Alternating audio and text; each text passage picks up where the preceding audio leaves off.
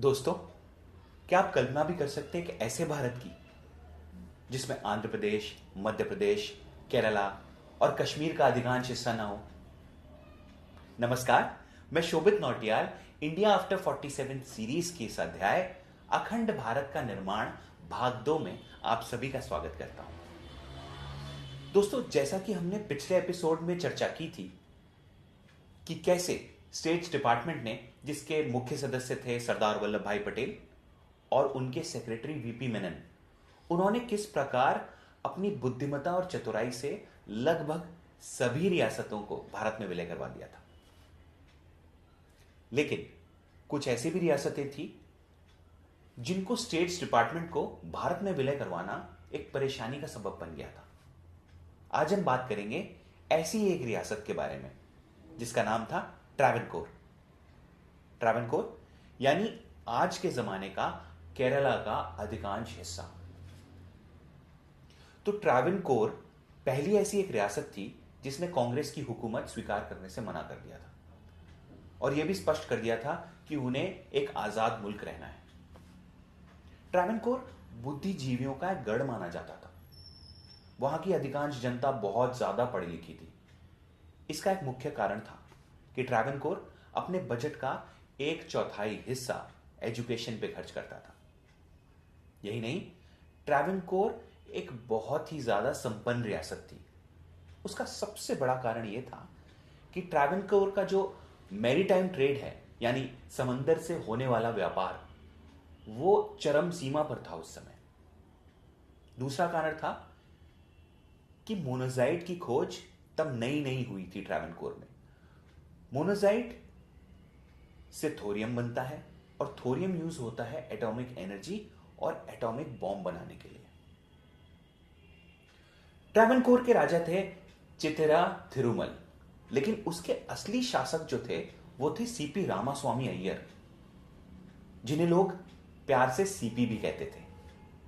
CP पेशे से एक बहुत ही काबिल वकील थे और उन्होंने ही सबसे पहले स्पष्ट रूप से कहा था कि त्रावणकोर एक आजाद मुल्क रहेगा। अब सीपी को पता था कि कांग्रेस और कम्युनिस्ट दोनों की बहुत अच्छी पकड़ है त्रावणकोर में, तो वो बीच बीच में ऐसे भाषण और स्टेटमेंट्स दिया करते थे जिससे कि त्रावणकोर की जनता के अंदर त्रावणकोर के प्रति देशभक्ति जागे। ऐसा एक बहुत प्रसिद्ध भाषण है जब उन्होंने कहा था कि कैसे 1741 में त्रावणकोर की नौसेना ने डच ईस्ट इंडिया कंपनी की नौसेना को परास्त कर दिया था। ये एक बहुत बड़ी बात थी तब, क्योंकि तब ये माना जाता था कि यूरोप की किसी भी देश की नौसेना को हराना लगभग असंभव है।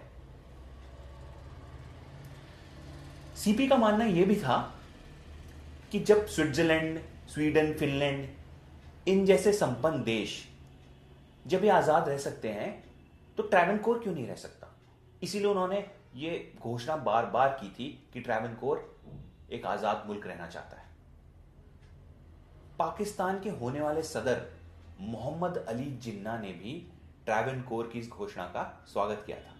उन्होंने ये कहा था कि वो चाहते हैं कि पाकिस्तान और त्रावणकोर के बीच एक अच्छे रिश्ते की स्थापना हो जिससे कि दोनों को लाभ मिले। उनके कहने का मतलब स्पष्ट था। वो मोनाज़ाइट चाहते थे त्रावणकोर से और बदले में त्रावणकोर की मदद करने के लिए तैयार थे। 21 जुलाई 1947 को सीपी रामास्वामी अय्यर को लॉर्ड माउंटबेटन यानी भारत के वायसरॉय से इंस्ट्रूमेंट ऑफ एक्सेशन के लिए मिलना था, लेकिन उससे एक रोज पहले उनकी मुलाकात हुई यूके के एक बहुत बड़े डिप्लोमेट से। चर्चा में उन्होंने ये कहा कि वो चाहते हैं कि ब्रिटेन त्रावणकोर को एक आजाद देश के रूप में मान्यता दे और साथ ही साथ ये भी कहा कि कहीं आजादी के बाद अगर भारत ने उन्हें टेक्सटाइल देने से मना कर दिया तो यूके उनकी मदद करे। दोस्तों, ये भी माना जाता है कि त्रावणकोर और यूनाइटेड किंगडम के बीच में मोनाज़ाइट को लेकर ट्रीटी पहले ही हो चुकी थी और यही कारण है कि यूके के सप्लाई मिनिस्टर ने अपनी गवर्नमेंट से कह दिया था कि चाहे कुछ हो जाए त्रावणकोर को आजाद ही रहने देना। लेकिन लॉर्ड माउंटबेटन पे इसका बिल्कुल भी असर नहीं पड़ा।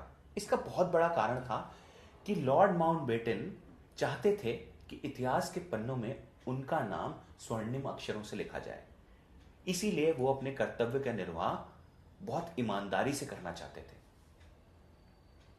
तो 21 जुलाई 1947 को लॉर्ड माउंटबेटन की मुलाकात हुई सीपी रामास्वामी अय्यर से। सीपी ने उस मुलाकात में लॉर्ड माउंटबेटन को ये स्पष्ट कर दिया कि वो आज़ादी चाहते हैं क्योंकि उन्हें बिल्कुल भी भरोसा नहीं है कांग्रेस पे, और उन्होंने बहुत बुरा भला कहा था सरदार पटेल, नेहरू, गांधी, इन सब के बारे में। स्थिति की गंभीरता को देखते हुए लॉर्ड माउंटबेटन ने वीपी मेनन से कहा सीपी से बात करने के लिए। वीपी मेनन और सीपी के बीच में काफी बड़ी वार्तालाप चली। अंत में सीपी रामास्वामी अय्यर ने मना तो कर दिया इंस्ट्रूमेंट ऑफ एक्सेशन साइन करने से, लेकिन फिर भी उन्होंने उसकी एक कॉपी अपने साथ रखना मुनासिब समझा और यह कहा कि वो इसके बारे में सोच विचार करेंगे।